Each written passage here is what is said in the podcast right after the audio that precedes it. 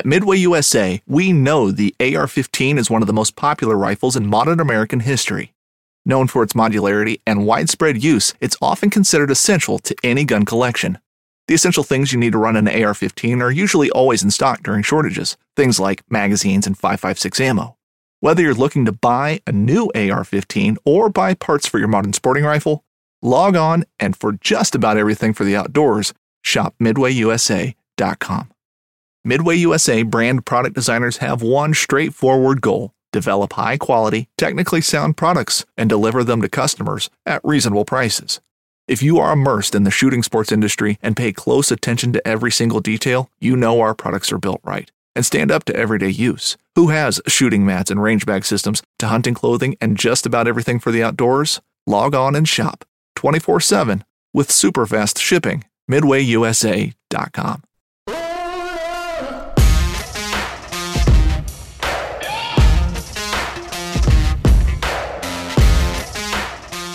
You know what? If you would have had gummy bears, Yeah. that leaf, that those branches might not have been there.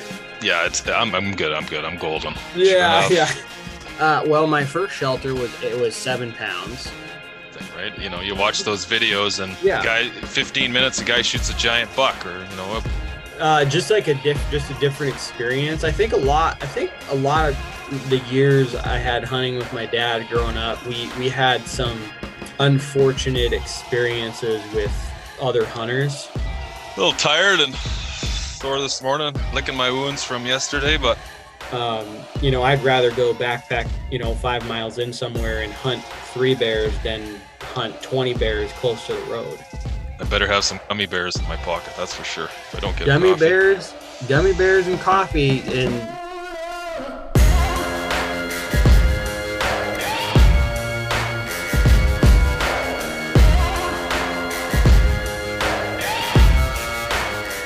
thanks everyone for tuning into the Focus Hunting Podcast brought to you by the Waypoint Outdoor Collective. For more information on Waypoint, head on over to www.waypointtv.com, see what they got going on over there. Okay, in this episode, I'm joined by my uh, new pal Josh Kirchner. Um, some of you might know him as the Dialed In Hunter.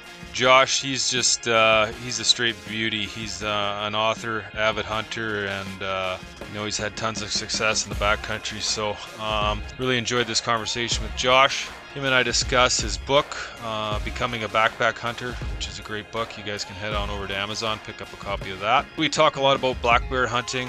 Um, we also talk about archery training and uh, and what to bring on a three-day backpack hunt. So uh, I think you guys are going to really like this episode. Uh, for more information on Josh, head on over to his web webpage. It's uh, dialedinhunter.com. Okay, quickly before we get into the show, and with only two more months until elk opens, I want to remind you guys about Elk 101. Now, I don't care if you've guys bagged elk in the past or if you're still looking to tag your first. Um, this course has information available for, for pretty much everyone. Uh, so go over there, check out what Corey's got going on, and uh, I guarantee you you're going to take something away from it and be able to use it in the field. So uh, while you're there, make sure you use the promo code FOCUS. You guys are going to get 20% off. Um, yeah, it's got great stuff over there. Anyway, let's just get rolling with this episode. hey, what's up, man? Hey, how you doing? I'm doing good. Sorry for the delay. It's all good, buddy. I got to. Uh, Yeah, I just got like a new laptop and I was like, "Oh, sweet, I can gonna use this for this Zoom call." And I didn't even realize I didn't have Zoom installed. It's all good, buddy. It happens. Yeah, how are you? Good, man. A little, uh, little tired and sore this morning, licking my wounds from yesterday, but Yeah, you, so you you missed.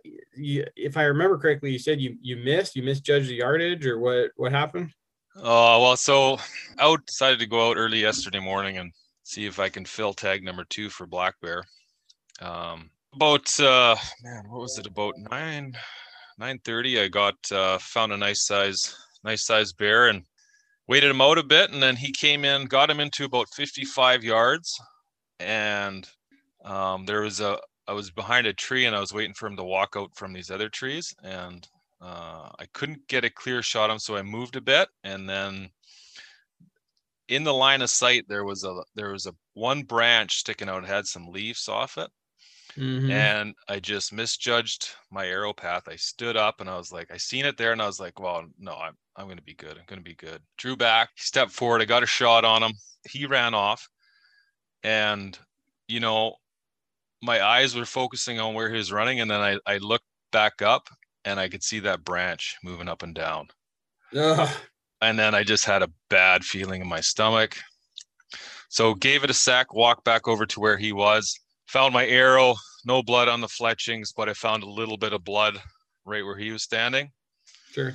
So yeah, I uh I was like, oh shit. So I backed out of there for a bit, went uh went and sat down, had some water, grabbed a quick bite, gave him a little bit, and then uh, I went after him and found a little bit of blood, and I tracked him for man, I don't know about five hours, but there wasn't a lot of blood, and um, yeah, it was just uh, I just arrow must have went high, just just caught him on the back. Yeah, that's what it sounds like. That's I've done the same thing.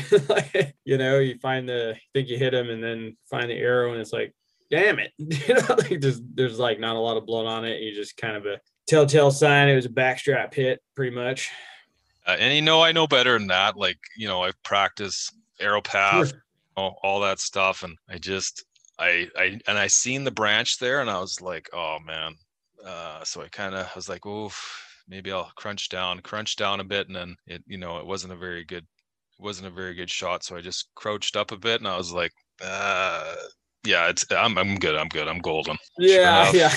Like I said, and I could see him run off, and then my eyes just focused on that branch, and that branch is moving up and down. And I was just like, that, you know, you get that gut wrenching feeling, like, oh shit. Yeah. So anyway, yeah, he he ran quite a bit, and you know I'm pretty confident that he lived. And unfortunately today it's raining, so I can't even go double back. It's going to be pretty tough. But uh, yeah, he he ran for quite a bit, and by the end, I didn't even see any uh, any blood. But I, you know, on those grassy hills, you know, it's like you can get those bears, and if you get the right light, it's almost like a yellow brick road. You can see where they ran off through the bush. So mm-hmm. tracked that for the last little bit and didn't see any blood. So I'm pretty, you know, I think it was just really high. They're tough, man. I, you think? You, how long is your season? Are you going to get back out or? Yeah, our season. So we have a spring season and a fall season. So we have uh, April 1st to June 30th. We can we can hunt black bear, and then uh, again September 1st to the end of November. So and we're allowed two black nice. bears. So yeah, we're yeah. we're pretty uh, we're pretty liberal with our seasons up here in British Columbia. Oh, you guys are drowning in bears, aren't you? Yeah, man, we got a lot of bears for sure. I think we got more bears than we got people. I, I, I was talking to a friend. Um, he had someone on his podcast, and the guy was telling him that uh, he totally stopped hunting bears with a rifle up there in British Columbia because it was too easy. yeah, and, and he just like hunts them with a bow now because there's so many damn bears.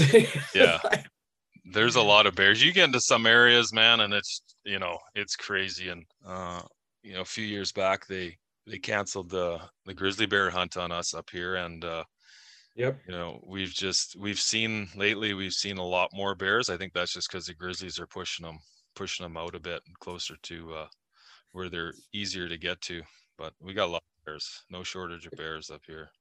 Is it? Do you, do you have a lot of hunting pressure up there, or no? Um, you know, I don't think we get a lot of guys out spring bear hunting. Uh, gotcha. It's it's tough. I mean, I know a lot of people who buy bear tags and they buy it just to have in their pocket, just in case they come across a bear, right? But that's more typically for in the fall. Yep. So um, it's hard to say, but I like getting out after them in the spring. I I don't hunt them in the fall. There's just you know too much else going on. So I like. I, I that's I was that was my bread and butter when I first started bear hunting because fall bear hunting down here is much more popular than spring bear hunting. Um, I mean, for the longest time, spring bear hunting, the spring season was looked at as a uh, just like a ploy for game and fish to get more money from us. Um, and I didn't, I never even knew anyone that was successful spring bear hunting ever. Um, and the, but then in the fall like we have that we you know we have the phenomena the bear the bears and the pears thing that happens where they come down like on a dry year they'll come down into the desert and they'll feed on prickly pear cactuses. So like that's always been a lot more appealing and people come from all over the country to try to experience that. So the spring thing has flown under the radar for quite a bit but i think it's finally i think it's kind of catching on now. I'm seeing more and more people out there spring hunting. Yeah it's definitely i like it. It just uh I, I first started bear hunting because it just broke up the you know the daunting long winter and spring and you didn't have to wait as nearly as long to till for september to run around. And then sure. i just started loving it. You know what i mean? Like i love bear hunting. It's just one of those things you know i started out earlier when i was you know when i loved turkey hunting and you know loved getting out there. And then i you know but now it's you know i'm kind of the opposite i would rather chase bear than chase those turkeys i don't know yeah, oh yeah me too man now you're you're down in arizona is that right yeah. Now you have you guys have black bear down in Arizona? Oh yeah. No shit, eh? Yeah. Oh yeah. Yeah. We have. Uh, I mean, we're not desert bears. We're we're not drowning in bears like y'all are up there in British Columbia, but like, I think our bear population sits around. Last I checked, like right around like three thousand or so. I, I think there's probably more than that. The, the the issue is it's just so damn hard to. It's so damn hard to count bears for the game and fish they because they don't fly them you know they don't fly for them like they do for deer and elk and the bears are just so hard to see they're in these like a lot of them are in these nasty holes that you, you know you don't even know they're there anyway so um i think there's more than that but yeah that's the that's the quoted number that gets put in magazines and stuff is 3000 for arizona yeah yeah, it's it's tough to count bears. I mean, up here they they have rough estimates, and I think they they estimate around 160 or 180,000 black bears. But um, yeah, there's uh, I just I don't see how they could count them. I mean, like you, you look at British Columbia, and it's all not a lot of open spaces in British Columbia, and to get an actual you know accurate count, I I, I don't know, man. We have a lot of bears. Yeah, no, I got to get up there one day, man. Uh, try to try to hunt some of those bears up there. I went to went to Idaho for the first time this year, and that was that was really cool. Um, definitely gonna plan on doing that. But yeah, I've always been used to. Um, I'm not used to plethoras of bears. So will work. I mean, goodness gracious, if I go out for three, four days and I see one or two bears, I'm pretty, I'm pretty stoked. Yeah, and see up here, I mean, you can see 10, 12 bears a day, and you really get uh, you really get the pick of the litter with which ones you want up here. But I mean, we're pretty. We're I mean, in general, we're pretty. Uh, we're pretty spoiled in British Columbia, just about you know the game in general. But that sounds like Disneyland to me. yeah. So so uh, what kind of like what methods of of hunting are you doing down there for black bear? The so um, baiting is is illegal. You can't yep. bait down here. Uh, hounds are legal. So a lot of guys will like to run hounds. You're not allowed to do that in the springtime though. That's only a fall thing. Oh yeah. Um so for me personally, what I what I it's largely spot and stock hunting, ambush hunting over water, or calling. Is is is how how yeah. we primarily hunt bears here. Yeah. Yeah, those are basically yeah, the same methods I use. We're the, we're the same. You can't you're not allowed to bait you're not allowed to use electric calls you can use you know a voice call but uh yeah so mm-hmm. it's, it's, a lot of spot and stock um still hunting you know uh that works pretty good just because again you know if you walk down a you know any old forestry service road or any old logging road or even a trailhead i mean you know there's a good chance you're gonna come up on uh one or two bears for sure but that just goes back to you know the abundance of bears we have up here yeah yeah Cool, That's man. awesome, man. Yeah. So, uh, well, maybe, uh, you know, I got a list of questions here for you. So maybe we'll just get, uh, get rolling. And, uh, you know, I usually start off with, uh, you know, getting you tell everybody where we're, where you're hitting you up from today. But, uh, we kind of already went over that. You're from, uh, Arizona, but, uh, mm-hmm. you started out your early life on the East Coast, didn't you? Yeah. Yeah. Yeah. I was, well, so so I was born in Albuquerque, New Mexico. I don't really remember that part of my life. I was only there for about a year, and then we moved out to New York uh, for the next eight years.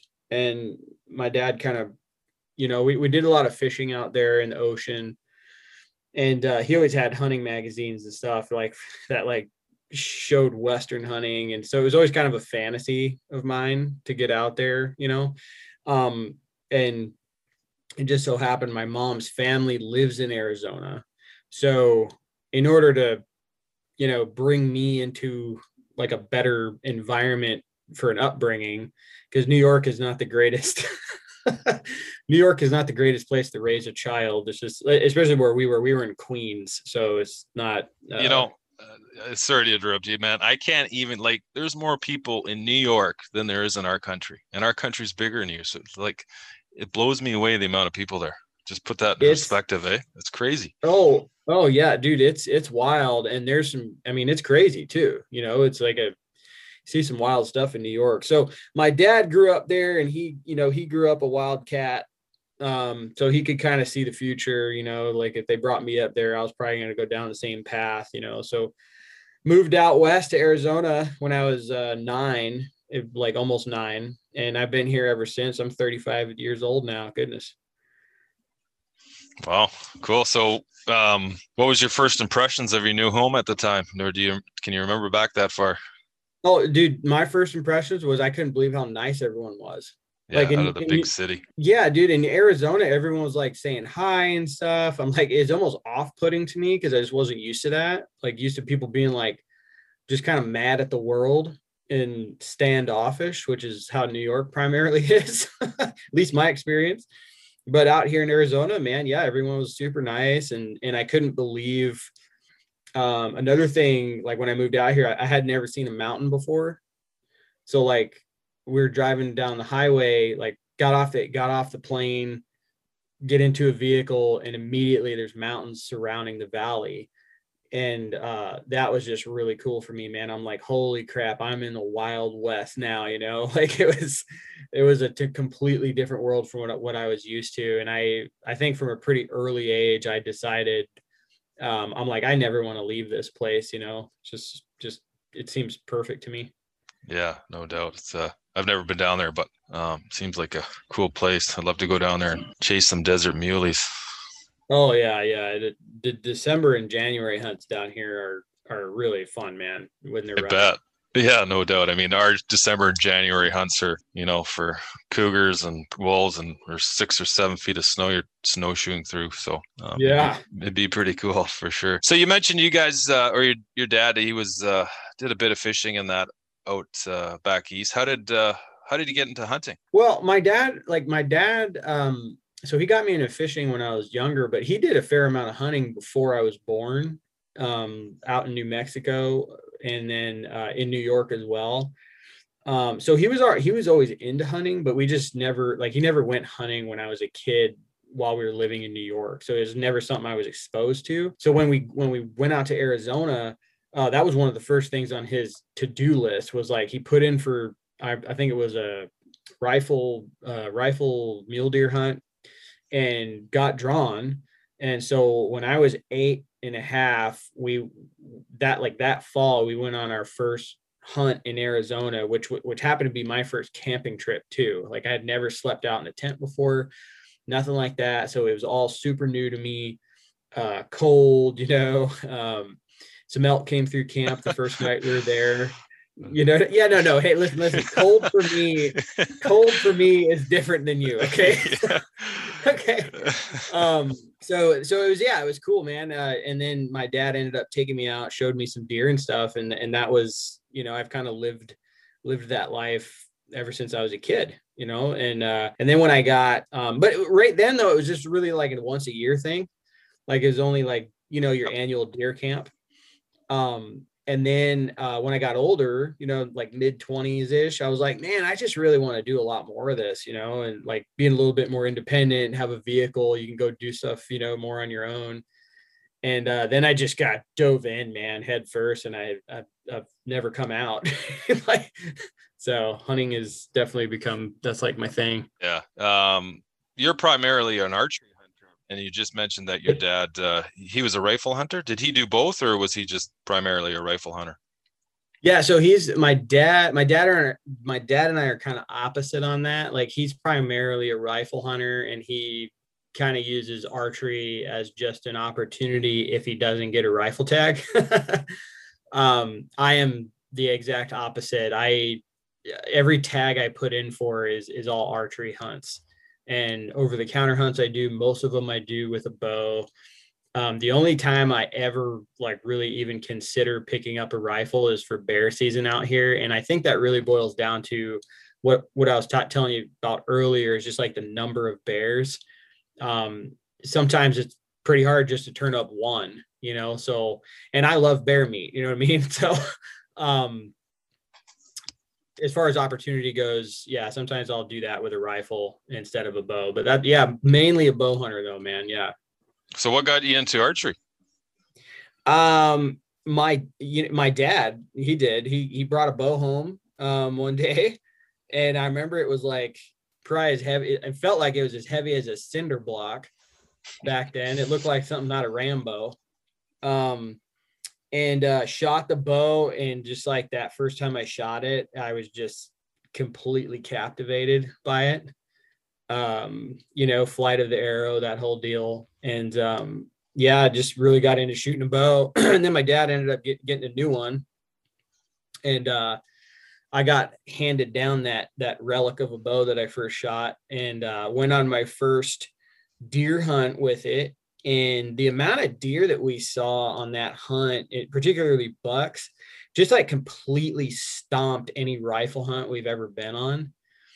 So to me i was like man because we can hunt them during the rut with a bow down here. Oh, yeah right. So it's just so, basically so yeah i mean like see up here we have a very short archery season which is september 1st to september 9th and then the rest is rifle and it you know for whitetail oh, wow. deer it, it's open till the end of November. So, you know, like I was saying, we have a very liberal hunting season up here. So, but uh, yeah, I know down there you guys have different, it's, you know, it's quite, it's a lot more complicated in terms of what seasons you can hunt with what. Yeah. Yeah. So, so because of that, because, you know, I was like, man, this is a great, you know, it's over the counter tag, see a bunch of bucks and uh, kind of got out of it a little bit when I got, you know, into my early teens um, and just kind of rifle hunted with my dad each year. But then when I got older, I had a buddy get into bow hunting like real, real heavily. And it was kind of this like this, oh sweet, I, I I've done that before, you know. So because of him, I started doing it a lot more. And ever since then, bow hunting, just just like you know, this the, even if I didn't get anything, the experiences I had bow hunting uh, completely outweighed any type of rifle hunt I had ever been on in terms of like, you know, having like an intimate experience with animals and stuff and just like these cool things that happen whenever you have a bow in your hand. So I've been, yeah, I've been hooked to the bow pretty hard uh, ever since then. Yeah, the stuff you have to go through when you're archery hunting is so much different than than uh, rifle hunting. It definitely, you know, tunes your or hones your skills a lot more as a hunter. That's for sure. Yeah, and there's so much, you know, the old, you know, that would, you know, the saying, the um, where the rifle hunt ends, the bow hunt begins, that type of thing. Uh, I think there's so much to be said for that because early on, um, when I so when I first started bear hunting, actually, uh, you know, I hunted really hard all fall, but when it all came together, it came together in about 30 minutes. Like I got to my glassing spot, looked down, there was a bear, boom, done and uh, that I value that experience a lot. That's like that was a catalyst for me for for you know my love for bear hunting. But um, you know, fast forward, and your mind starts to wonder. You know, it's like, well, what would have happened if I would have had a bow in that situation? And so a couple a couple years ago, as a hunt that comes to mind is I spotted a bear about a thousand yards out at last light, feeding on prickly pears, um, and had my bow with me. And I was like, well, you know, gonna gonna go make a run at him. Had had only about you know 30, 45 minutes left of of uh, shooting light, and uh, got over there. And the bear, long story short, the bear ended up passing me as I was heading his way, and I saw him running up the opposite, not running, he was just walking up the opposite hill from me, 350 yards away um, and I was like, well, you're not gonna, I'm not gonna catch up to a bear walking away from me. So I got my call out and I started squawking on that thing. And in about a minute, that bear was at 40 yards down beneath me. And um, unfortunately, the wind, he caught my wind and he ran off. Okay. But like that right there, if I would have had a rifle, that bear would have been done, you know, right, right then and there across the hill from me. But because I had the bow with me, I get this like super cool experience, even if I didn't shoot, you know, and it's just like fueled my passion for not not only bear hunting but just bow hunting. Just just there's like a lot of instances like that throughout someone archery hunting.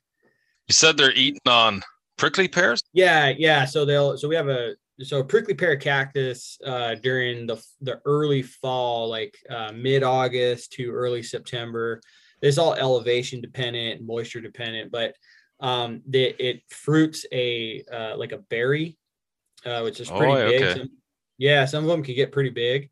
Um, like picture like a uh, just like a like a like a strawberry on steroids with spines on it. Yeah, eat yeah. those they're- things eh crazy Oh yeah, they're dude, they're they're actually really good. Like my wife and I will go out oftentimes in the fall and go pick them off the cactus with tongs, and then we'll bring them home, burn off the spines on the outside of it, and then she'll make a like a jelly out of the fruit. And it's, Sound, it's sounds good Oh yeah, no, it's great, man. Yeah, yeah hard on the inside of your mouth though if you're eating it right off the right off Yeah, the ba- cactus yeah, those bears are tough, man. oh yeah they're tough man yeah, Yeah. they're crazy tough so you're a you're a you're a backpack hunter now what triggered you to become a backpack hunter um man uh just like a diff just a different experience. I think a lot i think a lot of the years i had hunting with my dad growing up we we had some unfortunate experiences with other hunters. You know um i remember one time in particular i was i think i was like 11 or something we had this buck you know it was opening day. Um day day before opening day we found this buck. It was a little forky you know what i mean? It would have been my first deer. And um we're like all excited to get in there the next day for the opener and got in there you know did everything right. There's a trail down beneath like an atv trail. And hear this vehicle you know coming down in the trail and it stops and then you hear a gunshot. Um and I was just like, as a kid, I was just crushed. You know what I mean? like, I was like, dang it, that was gonna be my first deer, you know. And then, so there's a bunch of stuff like that that happened when I was a kid, and it just backpack hunting. uh, Backpack hunting aside, I just wanted to try to get further and further away from roads. And the further I got away from roads, the more it made sense to sleep back there instead of walking all these miles every day. So, um, that's kind of what led me to it, man. I just, you know, and I read some books on it and just like reading about people's adventures. And I'm like, man, I want to try to do that. So, so uh, backpack hunting, I was like, man, and that's something I could do with my wife. Um, I could use backpacking as something to do with my wife, and I could just bring my binoculars along the way. Um, and get like a little bit of a scouting trip in while I was out there backpacking with my wife, you know. smart man smart Um, and then so then when season would come, I'd just, you know, well, this time I'm gonna bring my bow in there where I took my wife, you know. so that's kind of how that's kind of how I got into it. And I remember um my first backpack hunt ever. Uh backpack was way too heavy, you know, like left the truck and in about five minutes I was like, man, how can I get this thing lighter? You know what I mean? Like just took the kitchen sink with me and uh got back in there. But the first morning I remember the first morning I ever woke up in the backcountry, I opened the tent up and it was just like, what what a front porch, you know what I mean? Like I was camped up on top of this big mesa, had snow capped peaks around me. Um, sun is like just coming up over the horizon, and there's a basin behind me loaded with rutting Coues bucks. And I had to walk a whopping hundred yards to get to my glassing spot you know so so that right there i was like man i i, I got to do this as much as i can you know and so for me along with you know how bow hunting has been mm, this thing that's you know you're successful but it's also a, just a really cool experience. That's kind of how backpack hunting is to me.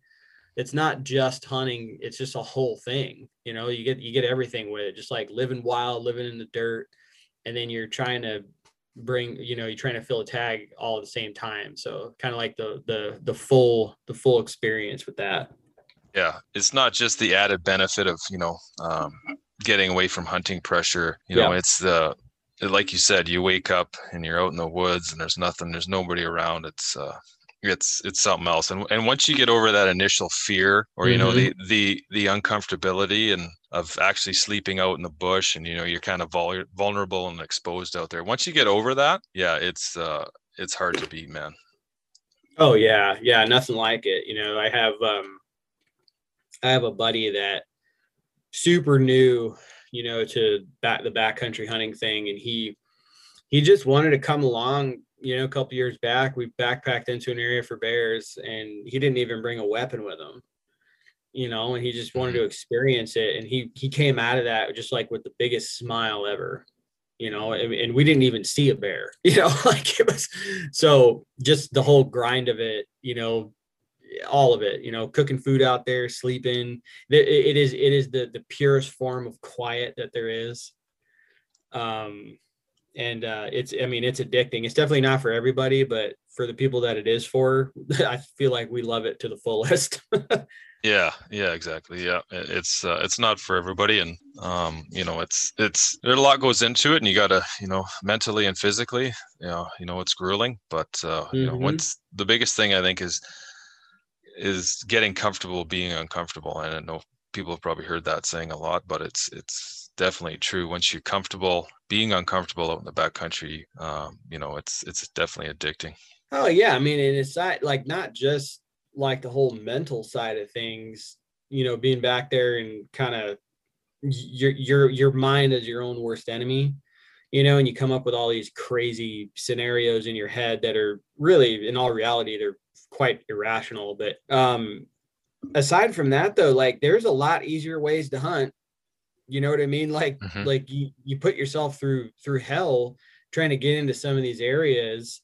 You know, and you, so sometimes you know you start to question like, why am I doing this? You know, like, um, but uh, once you get back there and you start seeing stuff and and just start trying to go through the motions, it's, it it becomes quite evident why why you're doing it. You know, I have um, I've been made fun of before in the past because I've told people, um, you know, I'd rather go backpack, you know, five miles in somewhere and hunt three bears than hunt 20 bears close to the road. Mm-hmm. You know, it's just just kind of not just that's my bag. You know what I mean? That's kind of what I'm after. So. Yeah, definitely, man. Now, now most people know you as uh, dialed in hunter. Maybe yeah. you can uh, explain that for us a little bit. Uh, the name, or kind of, or just kind of well, how that all. Yeah. Well, okay. Well, the name. How did uh, how did uh, maybe how and when did that all come about? You know, dialed in. Yeah, Hunter. yeah. So uh, I don't I don't think I've ever talked about this. Um, the the reason it's called Dialed In Hunter. Uh, so I was in a band. I played music all through my childhood, pretty much from the time I was 12 until I was 24.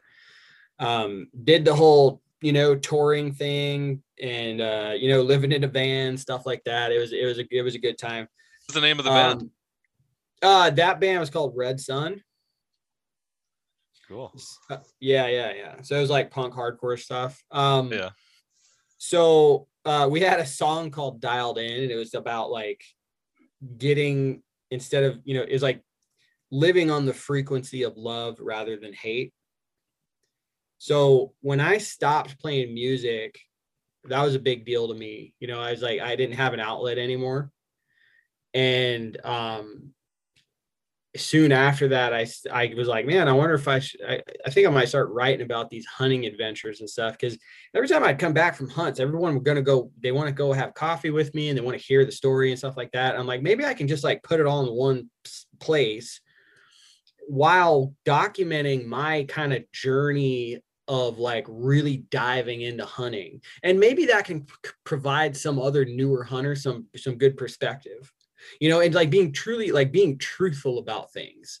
Because at the time i think it's gotten a lot better but at the time hunting media you you really get this like uh you know particularly on like you know like tv you really get these like highlight reel yeah, and it so gives it it's distorted. That's the hard thing, right? You know, you watch those videos and yeah. guy 15 minutes, a guy shoots a giant buck or you know, a B yeah. elk, and you're like, oh, okay, well that can do it. And if you're not, yeah, exactly. And if you're not or you're new to hunting, then yeah, it's it's uh... yeah. So like you you you get out there and you're like, well, am I the worst hunter there is?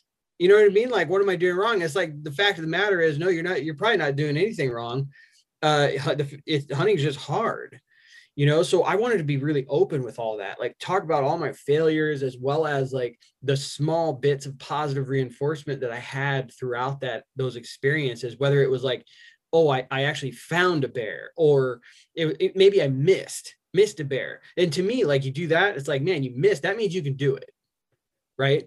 Because now you're only talking about inches. It is a matter of inches of you actually succeeding and not succeeding. So by putting all that out there, I thought it would be kind of a good resource and kind of a way for me to like, uh, you know, work out my own stuff, you know, like it was, it was like a new outlet for me. So transitioning from music to that, I kind of, I, I didn't want to forget about my past, you know? So I created the name Dialed In Hunter based off of that song I mentioned when I was a kid.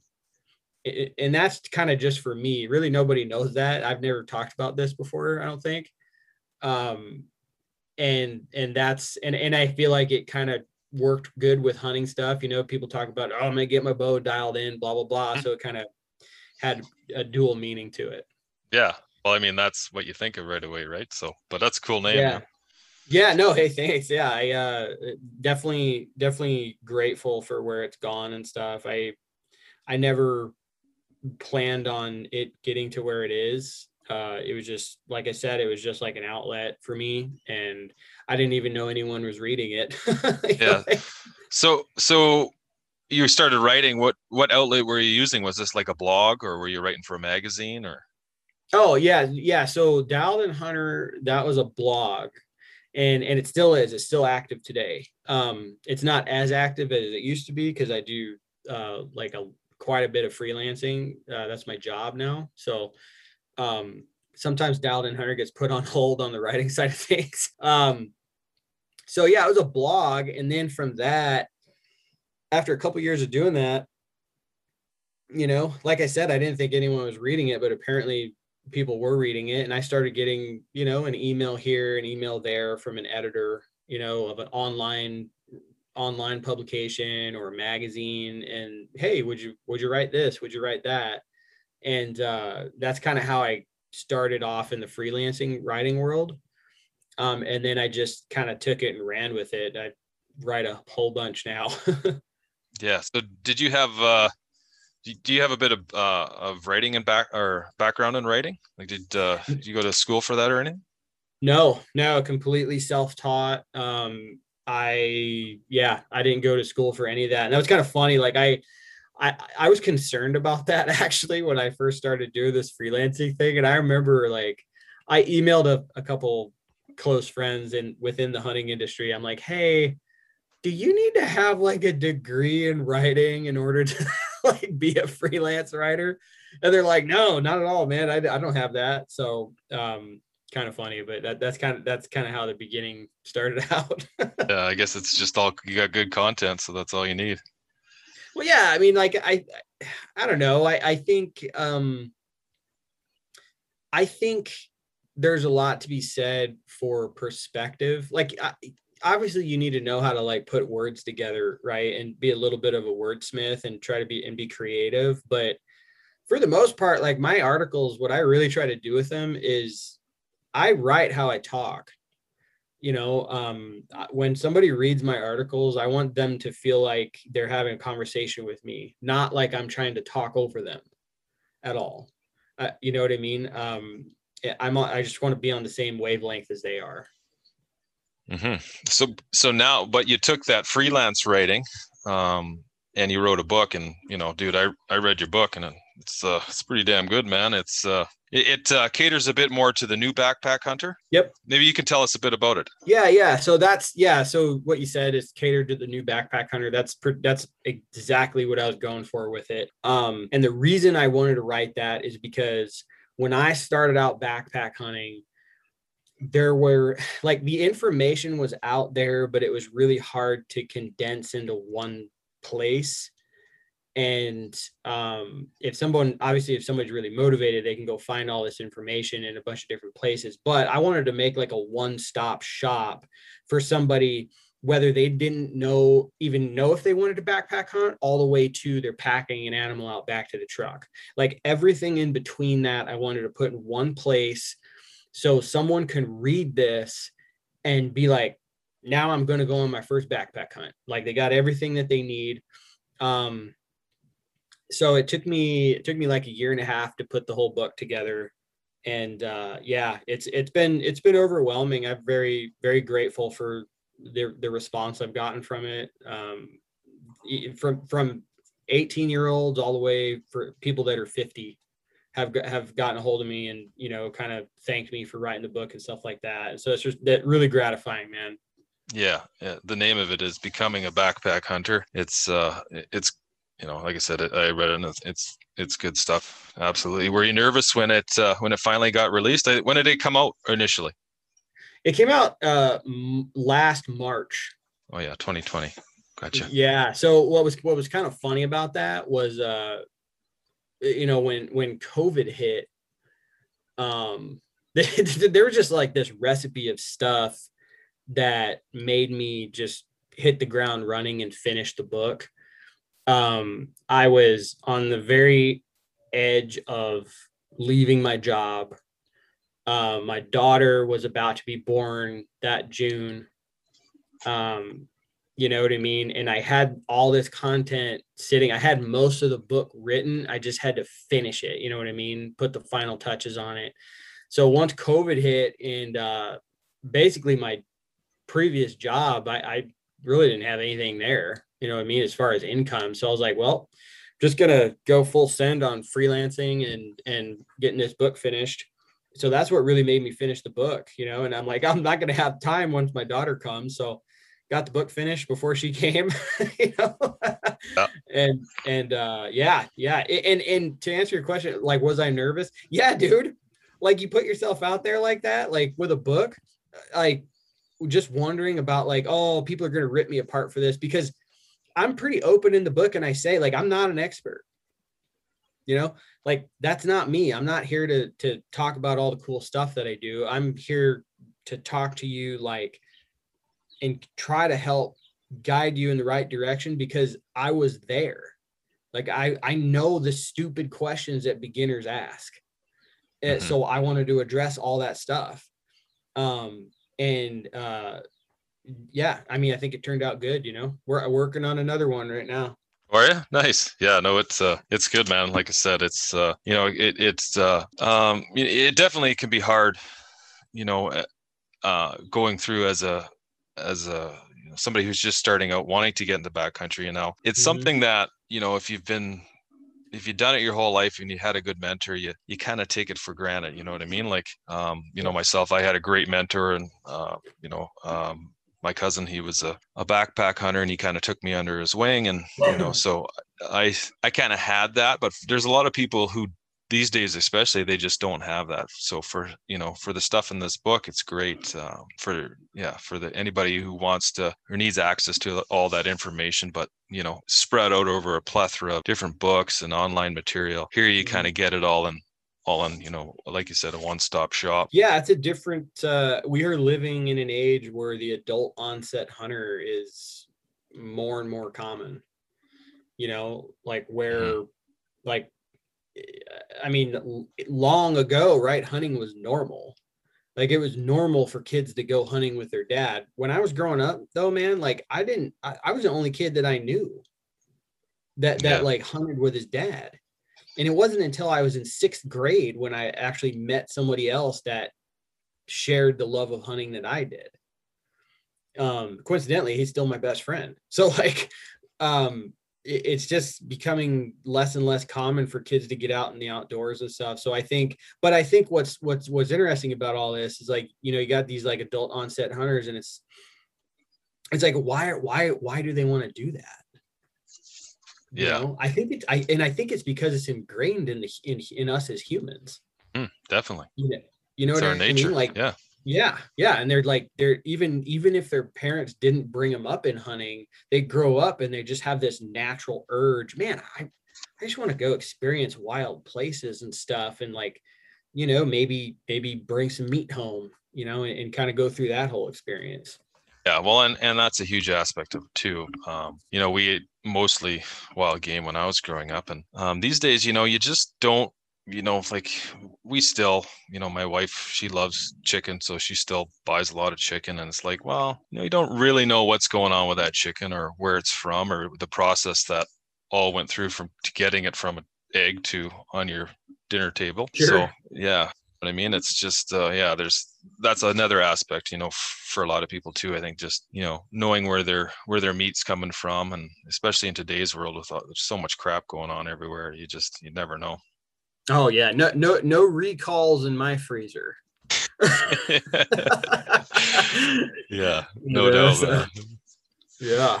Yeah. So uh yeah, your book, I mean, it goes through you know it goes through so much stuff. It, it, starts off with you know introduction to yourself and then it kind of goes through well you know asking the question why why do you want to backpack? And, you know you kind of go through that which is great and then you go you get quite a bit into gear which is uh, you know for any backpack hunter i think gear is um you know myself i'm i'm a gear junkie. Um Oh yeah. I don't know about you, but it just always always looking for gear, looking out to looking to see what's new and what's improved and all this stuff. So um, I, I, um think it I think that's just like a natural I, I, I you know what man I've never met a backpack hunter that wasn't into gear. Yeah. You know, and I think I think the reason for that is like there's just a natural progression, right? Like we're always looking always looking to make things lighter or always looking to make things more efficient you know um because backpack hunting is hard enough as it is right? You know if like oh man i can get this i can get this new pillow and save five ounces right? Yeah. Like, like yeah. Exactly. Yeah so, and it's and it's you get you get hooked up on those things though. You notice like man i mean i do anyway. You're like oh yeah i could get this. You're like well i gotta buy a new one. My last one's worked pretty good but man i'd love to try it. Yeah. Yeah. So maybe yeah, uh, go ahead I was gonna say, yeah, we never need this stuff. You know, it's just, it's yeah. always like it's always us just trying to, you know, our, our curiosity on trying to make things better. Yeah, definitely. It's yeah, it drives my wife nuts. It's just like, well, need that? no, I don't need it, but just want to try it. yeah. Yeah, no doubt. So maybe we can. I mean, you got so much great stuff in the gear section of your book, but maybe maybe we can just talk a little bit about uh, like a pack setup. Uh, maybe we can kind of just go over like you know what you're carrying for like a three day backpack hunt. You know what type of pack you're running. You know what you're bringing for optics, tent. You know uh, tent, no tent, that that kind of thing.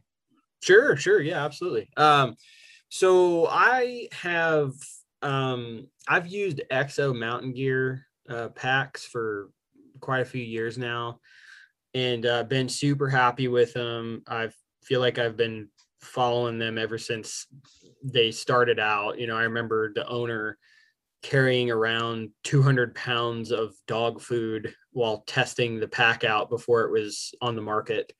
Um, and I thought that was really cool. So I went through, man, first couple backpacks I had, it was just, if, anyone out there, it, doesn't matter if you get an EXO or, or whatever, another backpack, another like high end pack, don't skimp on a backpack it, I'm telling you what, dude, like it matters. It really does. Um, I used to have a pack where every single time I put it, put the waist belt on, my hip flexor would immediately fire up and be like burning, even with even with a day weight in it. So um, love that backpack. Use I use a 4800, the K3 4800. Um, for like a sleeping system what i'm doing is that really depends like as far as like sleeping bag or quilt goes it just depends on the temperature. Um it for for probably 80% of the year i'm using a 20 degree quilt uh, down quilt uh, from enlightened equipment. Their i believe it's their revelation is what it's called. Um been super happy with that thing. That thing's 19 ounces man. Uh super ultralight, efficient. You can kind of sleep a little bit more comfortable because you can sprawl out. You're not like in a in a coffin in a mummy sack.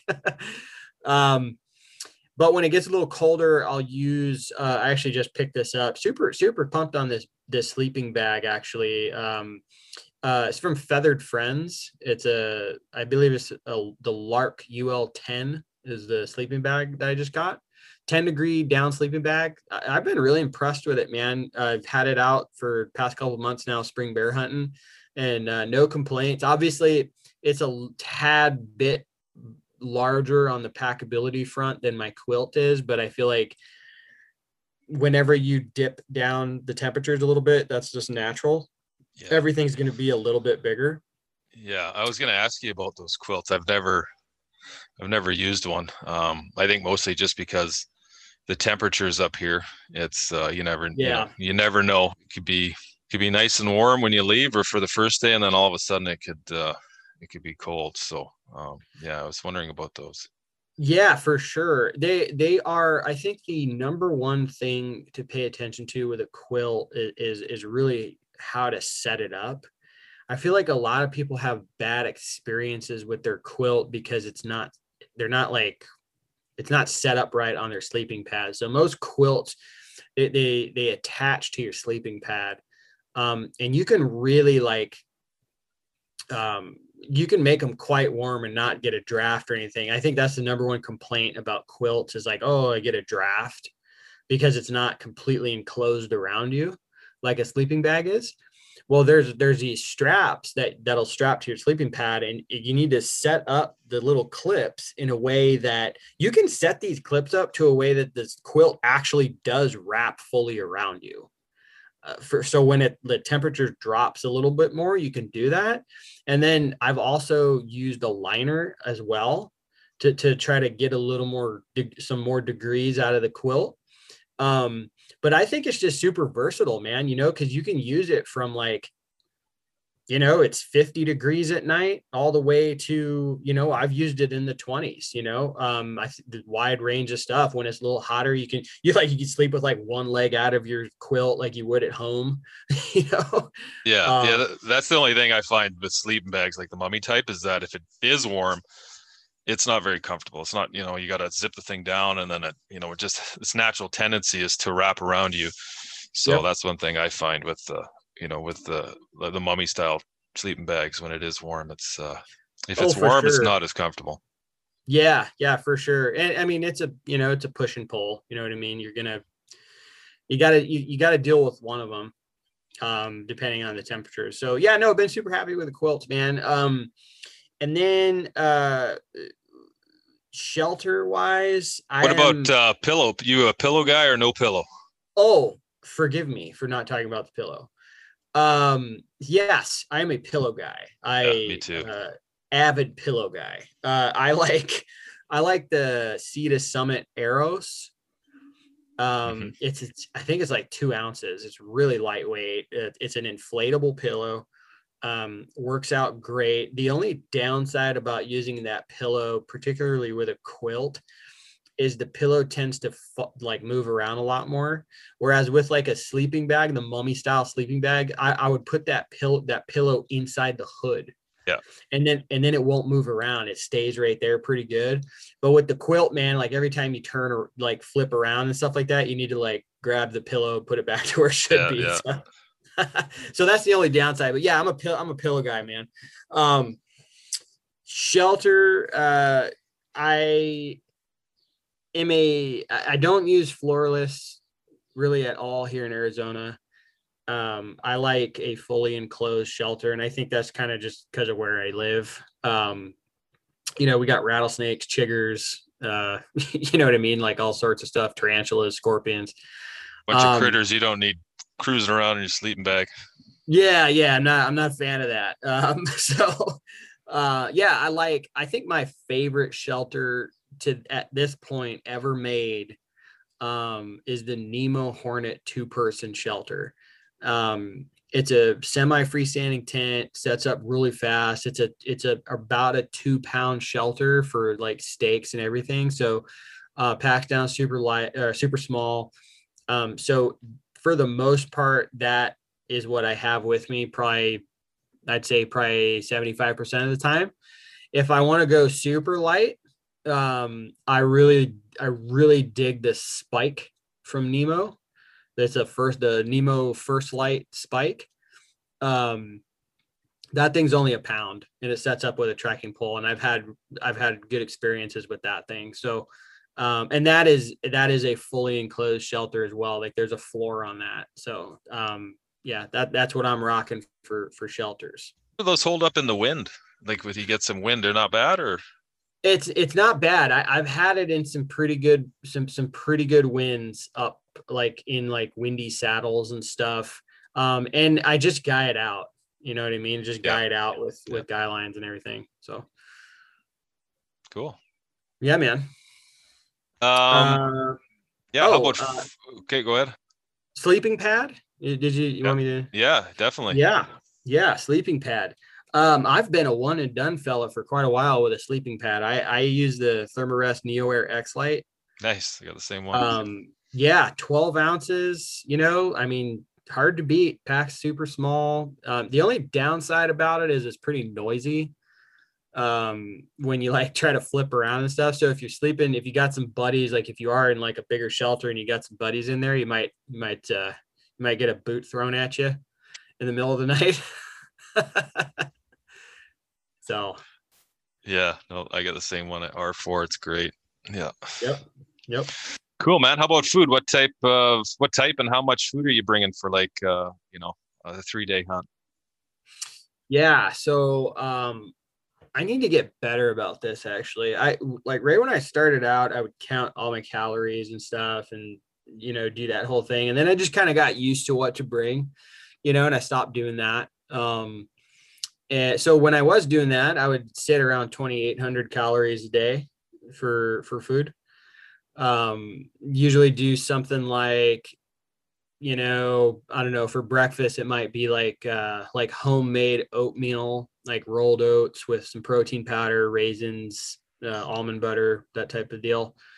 Um then like snacks, it's just kind and I kind of like snack throughout the whole day after that, like uh I don't know, trail mix, jerky, um see oh love um packaroons heather's choice packaroons those are great um uh let's see here uh gummy bears i, I don't think i don't think it's allowed to go bear hunting without gummy bears um and then Maybe, so kinda that's what I'm missing. Maybe that's what I'm missing. I, I need some I'm- gummy bears. you, you know what you know what if you would have had gummy bears Yeah. that leaf that those branches might not have been there that's it. So I'm gonna go Okay, back just- up.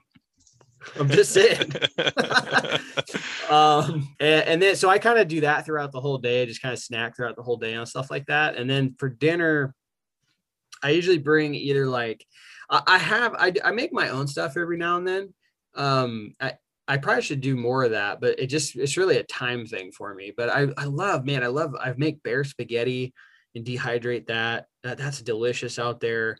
Um uh chili is uh, like elk chili. Goodness gracious, it's so good out on the mountain. You got like a home cooked meal out there. Um but for store bought stuff, I I stick to either I'm either bringing like Peak Refuel or Heather's Choice meals out with me. Um, love like the mom spaghetti from Heather's Choice, the salmon chowder. That's another one of my favorites. And then Peak Refuel, um, home style chicken. That's a new favorite of mine from them, as well as like the chicken Alfredo. Feel like that's a really good one too. So, yeah, man, that's kind of my that's kind of my get up for food.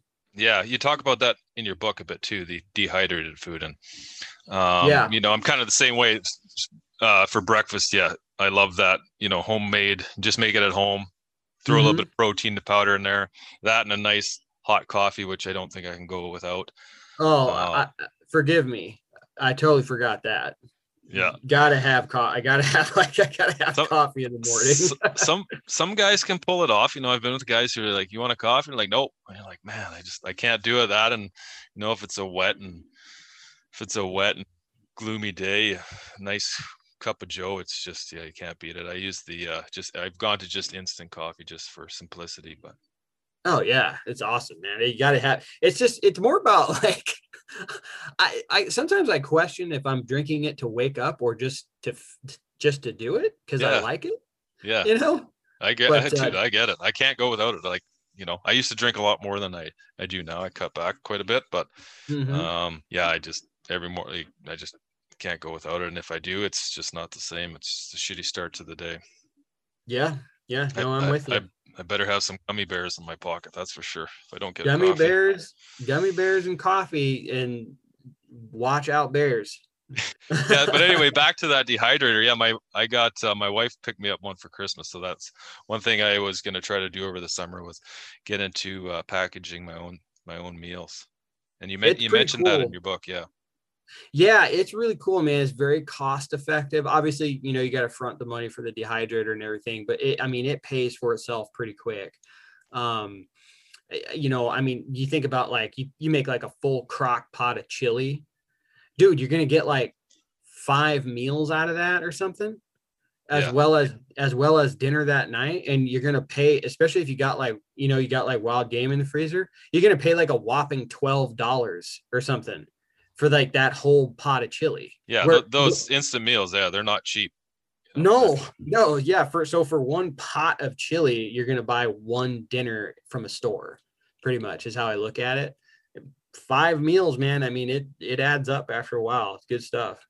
Yeah, definitely. Hey, what's it like down in Arizona? What's it like, you know, once you get uh once you get your animal down? How is it to keep, you know, for dressing the meat? Like how do you keep it cool and you know that desert heat. Yeah so obviously like this is very like seasonal uh dependent right? Um you know believe it or not it does get now like i said earlier cold is different to us up here than than up where you are okay? But like in our deer seasons in december and january you know it could get down into the you know most of the time it's sitting in like the 30s right around there mid 20s there's plenty of times though where it gets in the you know i've been out there and you know it's 10 degrees or even single digits on those hunts. So in that on those hunts it's not too difficult to keep meat good. Yeah. Um but the the ones that you really gotta like keep you know keep after is like our august bear hunts uh september elk you know that type of stuff. I mean it gets really hot man and there is no option for I've I've done this before, and, and I you know it sucks really bad. Uh, you know, um, you you absolutely cannot leave an animal overnight. There's no way to do it during that time of year. Um, one time we we did that with a bear one time and got got to it the next morning, and um, you know it was good while we were cutting it up, but there was something weird about it. You know what I mean? It was just a little too pliable.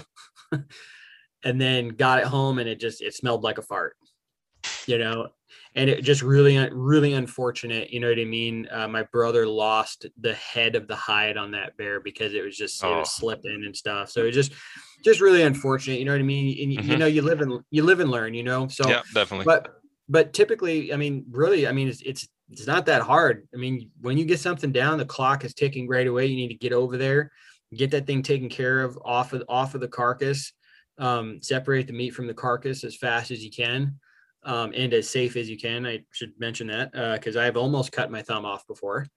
Um, and, uh, and, and and you'll be fine. You know, you you get on it right away. Um, you're not going to lose anything.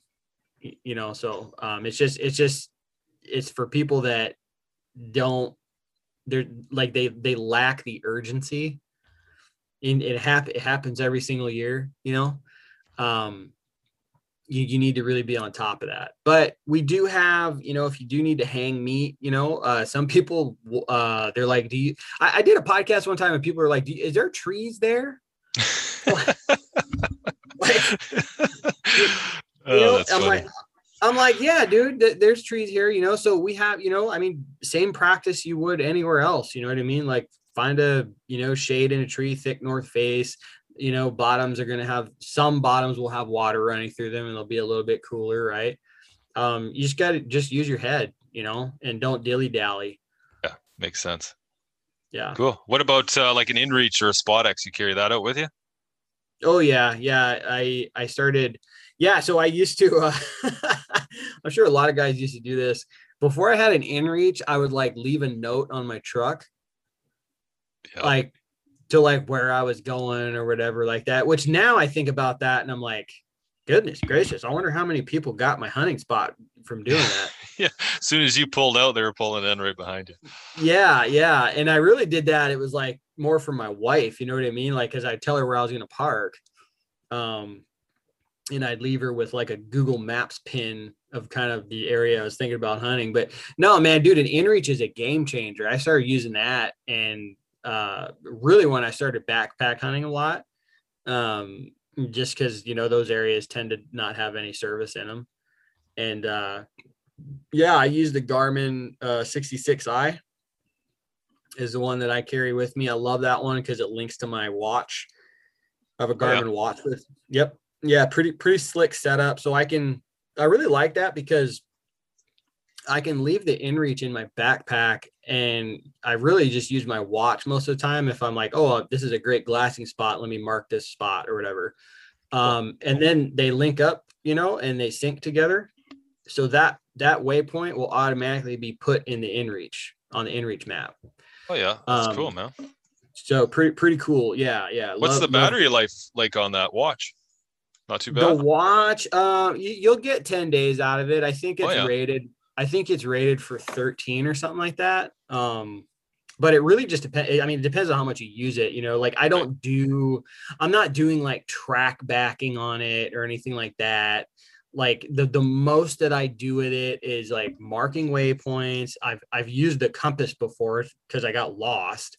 Um, and then um, also like if i'm navigating to like a glassing spot through dense brush where i just i kind of you know you kind of need something like that in the dark right to like know mm-hmm. which direction you're headed um i use it for that too but other than that yeah it's I, I mean i get about 10 days out of it in the field yeah cool yeah i use the spot x it's um i mean that's the only way my wife's gonna let me uh let me go out on these trips is with a spot X messenger just to check. And it's good too. I find that way it kind of, you know, if there's ever anything to happen back at home, um, and you know, you're on day two of a 10 or 14 day mm-hmm. backpack trip, you know, it would be pretty devastating if you didn't find out something bad happened till, uh, you know, when you had the chance to come out or a little earlier. Absolutely. Yep. Yeah, man. So how's this, uh, how is what you're, you're running now changed from, you know, your first backpack trip? Uh, well, my first shelter was it was seven pounds, so that's that's a big deal. Um, yeah, it really like the biggest change across the board is just is, is just really weight and and uh, compressibility. That that's that's the biggest thing. Also, um, you know, you tend to when you first start out, you tend to bring some stuff that you think you need, but in all reality, you don't like I don't know why, dude. For some reason, I used to bring a speed loader with extra ammo for my handgun with me. For yeah. like for what? You know what I mean? Like why? Yeah. Like what? Oh yeah, man. Like like the zombie apocalypse is gonna happen or something like that. I just need to start blasting things. Like that's not. It's it's just not realistic. So, um, yeah, pared that down. Uh, doing stuff like, uh, dude, I don't know, like diving into, um, some of these like pre-made survival kits and stuff like that and kind of weeding through them and being like well what do i need what do i don't need stuff like that um like like customizing med kits you know putting stuff that you that really tailors more to you you know like not everyone is going to need in like insect repellent in there you know like i don't know some of that stuff comes in there it's like you don't really need that yeah. um just stuff like that, man. Like the more that you get out there and do it, the more that you really find out what you do and you don't need. And I think the best way to do that is just you just make a list, you know, yeah. just make a list, like make a gear list and you know, keep track of what you use and don't use. And and if you go two, three trips without using something and it's not something like a first aid kit, chances are you could probably leave it at the truck. Yep. You know, um, just just fact of the matter, you know. So yeah and i think that's one thing everyone has to go through you know what i mean it's kind of you know one some stuff that's going to and some things that my body needs and what works for me is going to be a little different than what works for you even if we're doing the exact same hunt for the exact same amount of time. It's just you know yep. everyone's kind of got to go through that trial and error process. I remember the same thing at the beginning. You know my medical kit it had it had everything in there. You know what i mean? Tweezers and bug spray and mm-hmm. you know all the crap that you you know if if you need it you don't you don't really you know you can live mm-hmm. without it. That's the thing now. I mean in my med kit now i have some bacterial wipes um you know um roll of of uh, hockey tape and you know a needle and thread and and a thing of ibuprofen and and that's about it. Yep, Um, yeah, yep. you kind of just gotta yeah you got to go through that though, and I think and you have to just experience it for yourself. And same with clothes, right? When you're when you're going out on say you know a five day trip, you don't you know one set of clothes will do you. You don't need to be carrying a new set of clothes every day. Um, No, no, uh, yeah, and I remember that, dude. That was the that was a trip for me when I started out because like that's all I knew was like, oh, when you go hunting, you have this like giant tent that you can stand up in, and a suitcase with your clothing in it, you know, and like for you know like three pairs of pants and blah, you know, just all these all this stuff that it's just not realistic. It's not Yeah. practical to bring with you on a backpack hunt and that's what really started making me uh, look more into higher end like clothing. Um, uh, because before that before backpack hunting i would have never considered spending the amount of money that one spends on high end hunting Yep. clothing now you know? But like that's what kind of what you're saying though you know? You kind of got to experience these things and it's like you know what? Spending x amount of dollars on that that jacket yeah, i think that's Yeah, that's that worth it. good call, man. I think so. yeah, Yeah. definitely. And again, it goes back to that process. You gotta, you know, you just gotta get out there and do it. And and if it doesn't work the first time, don't get discouraged. Just you know, try something a little different. I mean, yeah, I, I went through it lots, and I'm, I mean, remember my first 10 day backpack trip was a lot different than you know like the last one and now even on a 10 day backpack trip i'll the only thing i'll double up is my socks everything else you know the underwear i walk in on is the underwear i walk out with right so it's hmm uh, hmm Yeah. but it's just one of those things for sure Yeah, man. so uh, before I let you go here today, Josh, I kind of want to just touch on training, and you go and go over this in your book, um, Sure.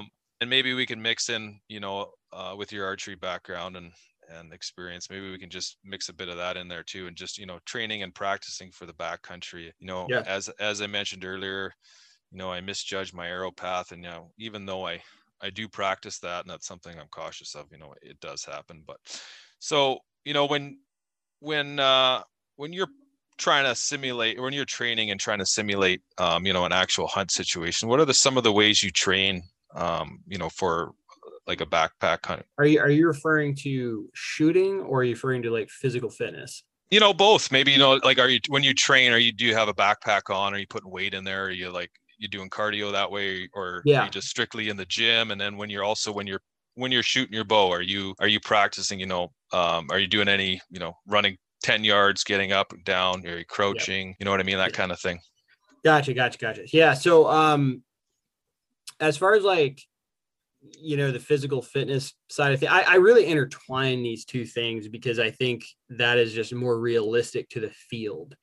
You're you're not gonna be you're not gonna like get gassed and then all of a sudden not be gassed when it's time to shoot your bow like at an animal. So, you- so you I think you need to do these two things in tandem. So, in a nutshell, what I do, I'll go into a little bit more training after this, but like what I do is like I'll do my workout, and then my routine is when I'm done with my workout, I grab my bow, and I go out and I shoot because you're you're shooting under under stress, under physical stress, which is exactly it's not exactly, but you're getting there. It's it's similar to what you're going to experience in the field. Okay, like shooting with weak muscles and stuff. That's I feel like that's normal, man. Like that's that's how it's going to be when you when it's on your hunt.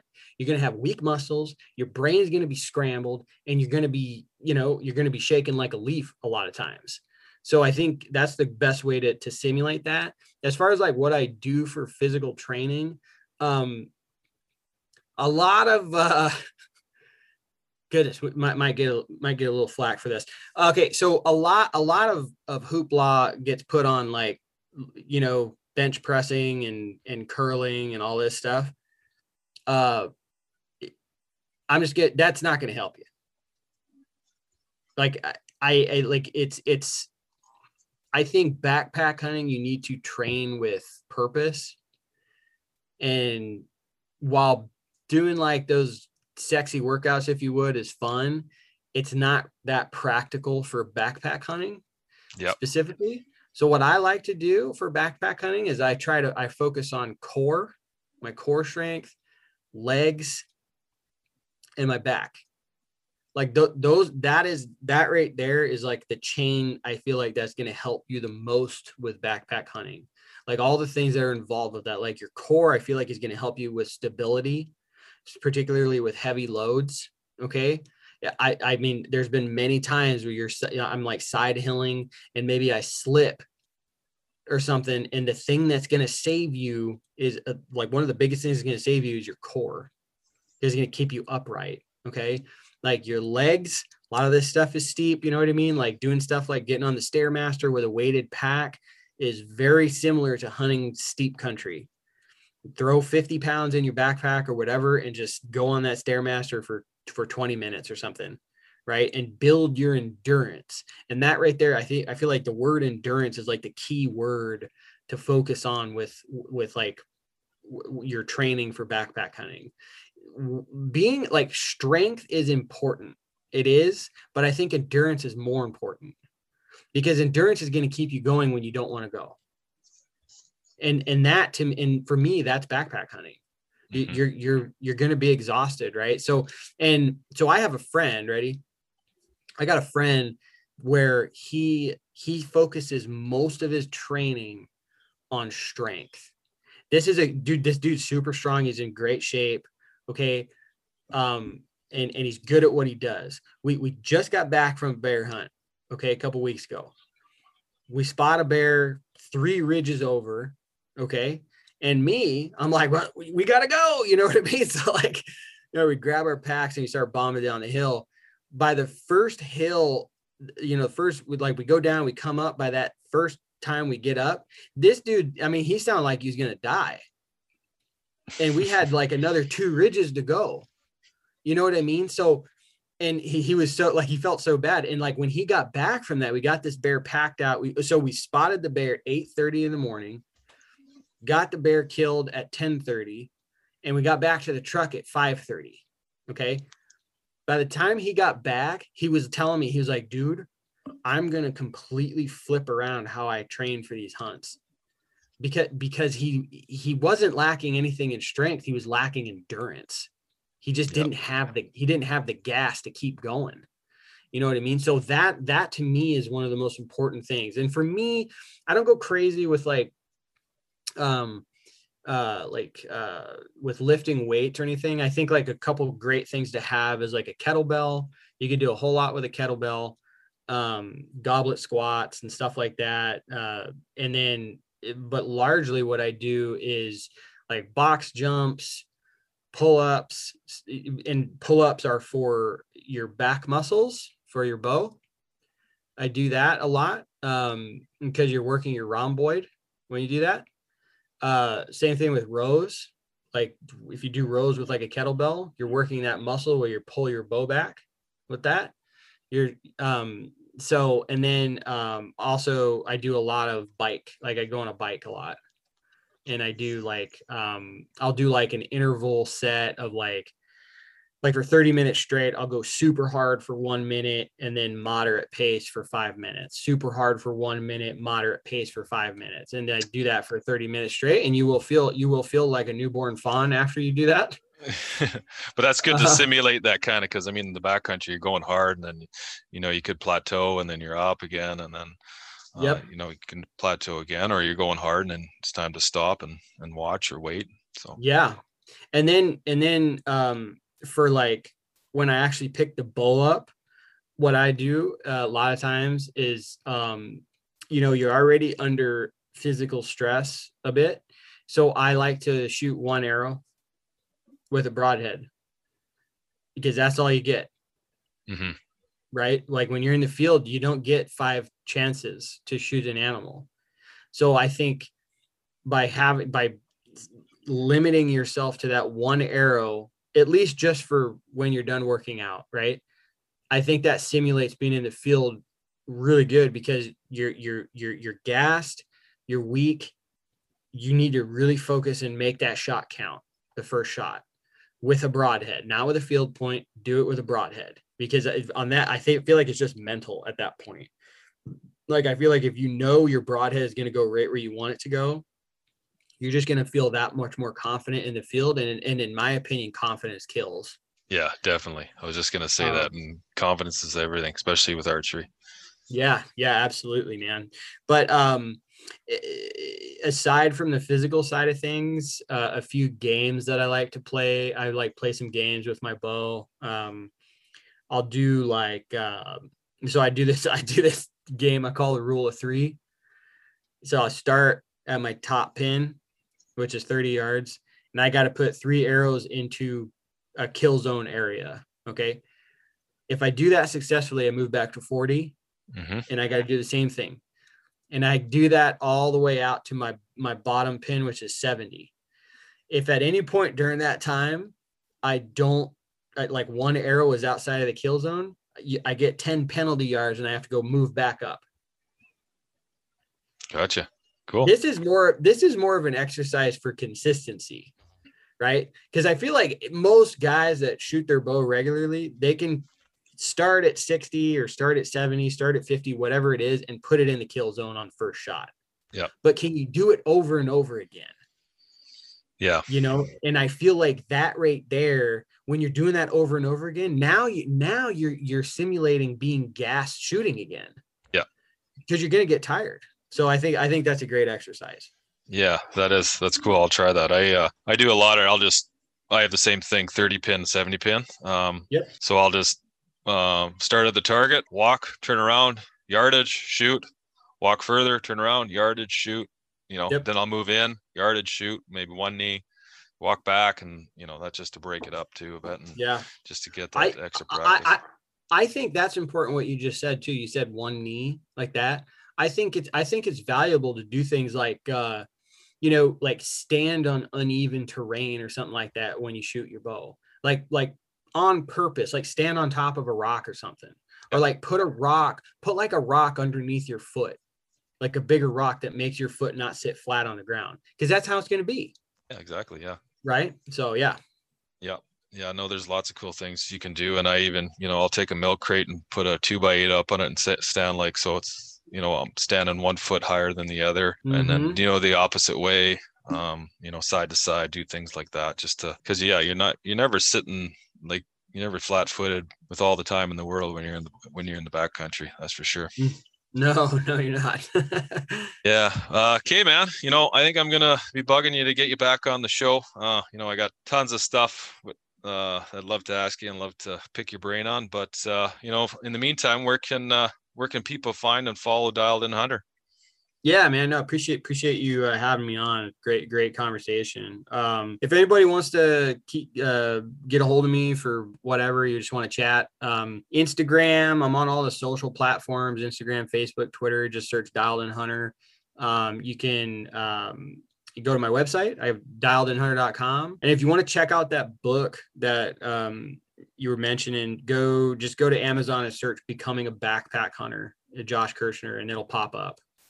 Well, I'm going to have uh, links, and then I got uh, I'll have a section uh, on the web page where you know folks can just click on it and it'll take it right to the Amazon page, and uh, you know um, Canadians can pick that up, and anybody else down in the states they can uh, had had a chance to read it, they can pick it up as well. Tons of great information. You know, I've, I've been hunting a long time, and uh, I read it and I really enjoyed it. There's lots of stuff. Even if you know, it's funny. A lot of these things that you go through, you don't think of why you do them or or you know how yep. you do them, and it's funny just when you read it, you're like, oh yeah, that you know that's a good point. I mean, I know I do it, but you know, there, this is the reason why. It's just you know, as you do it for a while, it becomes second nature, and it, which is why it's important for people, you know, not to get discouraged. You know, just if something doesn't work, don't give up. Just adjust something uh, and then try it again. Yeah, man. Yeah, that's that's exactly that's exactly what I was going for with it. awesome. Okay, man. Thanks a bunch. Uh, we'll be in touch. All right. Thanks, buddy. You'd think, with four of us spread out on a tiny island, that the task of tagging a whitetail would not be a big thing. But, as I've learned, no matter where I've been, whitetails can be damn tricky. Pursuing wild game in wild places. Tune in to HuntStand Presents Saturdays at 8.30 p.m. Eastern. Waypoint TV, the destination for outdoor entertainment. You go out there and the fish are where you think they are, any one of these casts could be the bite. It's the most exciting fishing that I know right here at Hawks Cave. Oh, that's awesome. Experience the best saltwater fishing the world has to offer. Don't miss Thursdays with Saltwater Experience, brought to you by Golden Boat Lifts. Every Thursday night from 7 to 10 p.m. Eastern on Waypoint TV, the destination for outdoor entertainment.